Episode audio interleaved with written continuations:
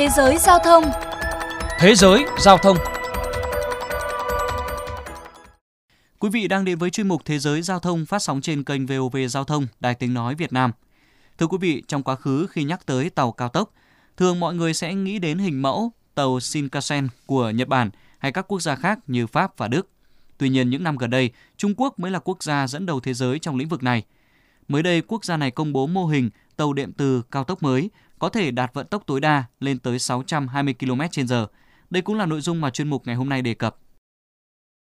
Sự bùng nổ đường sắt cao tốc của Trung Quốc đã bắt đầu vào năm 2008 khi nước này áp dụng các biện pháp kích thích toàn diện để thúc đẩy tăng trưởng nhằm ứng phó với cuộc khủng hoảng tài chính toàn cầu.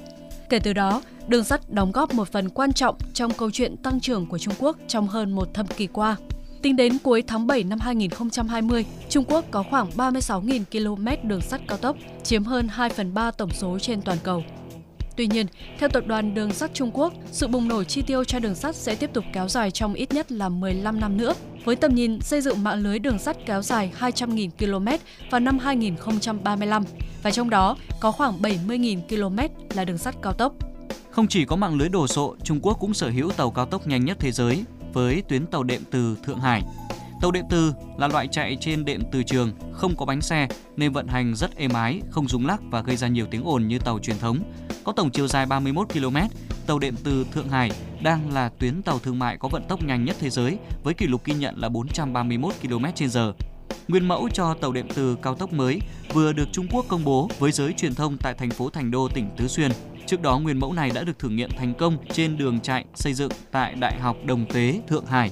Theo giới thiệu, nguyên mẫu tàu điện từ mới này hoạt động dựa trên hiện tượng siêu dẫn nhiệt độ cao, khiến con tàu trông như trôi dọc trên đường ray. Ông Jin San San, phó kỹ sư trưởng dự án chia sẻ. Khoảng cách giữa con tàu và đường ray chỉ là 10 mm nên chúng tôi vẫn nói rằng loại tàu mới này sẽ bay trên mặt đất. Trong khoảng cách 1.500 km thì loại tàu mới này sẽ là phương tiện nhanh nhất. Được biết, nguyên mẫu tàu đệm từ này có thể đạt được vận tốc tối đa lên tới 620 km/h vượt trội hơn hẳn so với tàu đệm từ Thượng Hải. Vận tốc trung bình của tàu cao tốc thông thường hiện nay là vào khoảng 300 km/h còn với máy bay chở khách là 800 km/h. Nguyên mẫu tàu đệm từ mới được kỳ vọng sẽ lấp đầy khoảng cách giữa hai phương tiện vừa nêu, thiết lập mạng lưới giao thông hợp lý, hiệu quả và linh hoạt hơn để đáp ứng nhu cầu đi lại của nhiều nhóm người.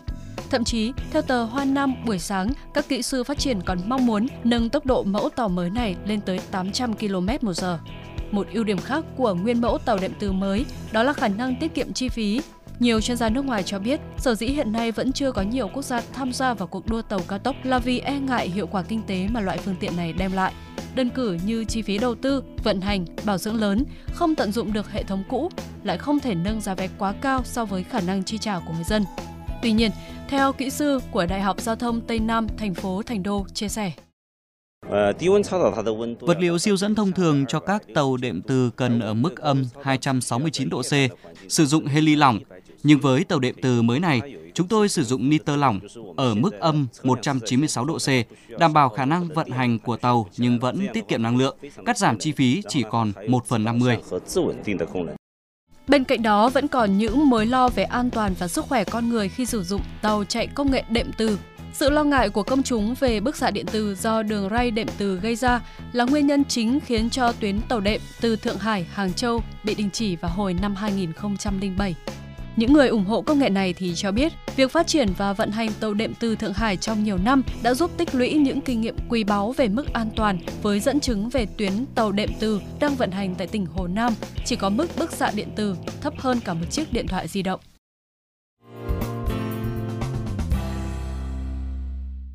Thưa các bạn, còn tại Việt Nam, việc đầu tư đường sắt cao tốc đang là điều cấp thiết để hiện đại hóa ngành đường sắt. Bộ Giao thông Vận tải và Bộ Kế hoạch Đầu tư đã đề xuất triển khai tàu tốc độ cao 320 đến 350 km/h cho tuyến đường sắt Bắc Nam. Tuy nhiên, ý kiến này được cho là không phù hợp bởi việc đầu tư vận hành tốn kém, hiệu quả kinh tế chưa chắc được như mong đợi. Đồng thời, chúng ta chưa đủ năng lực, trình độ và kinh nghiệm. Theo tiến sĩ Phan Lê Bình, giảng viên trường Đại học Việt Nhật, việc triển khai tàu tốc độ 200 km/h sẽ phù hợp hơn với tình hình kinh tế quốc gia, nhất là trong bối cảnh xã hội hóa đường sắt, khả năng thu hồi vốn không cao, việc kêu gọi đầu tư vào một dự án đường sắt có vốn đầu tư lớn như phương án 350 km/h càng gặp khó khăn và ít khả thi. Đến đây chuyên mục Thế giới giao thông xin được khép lại. Cảm ơn quý vị đã dành thời gian lắng nghe.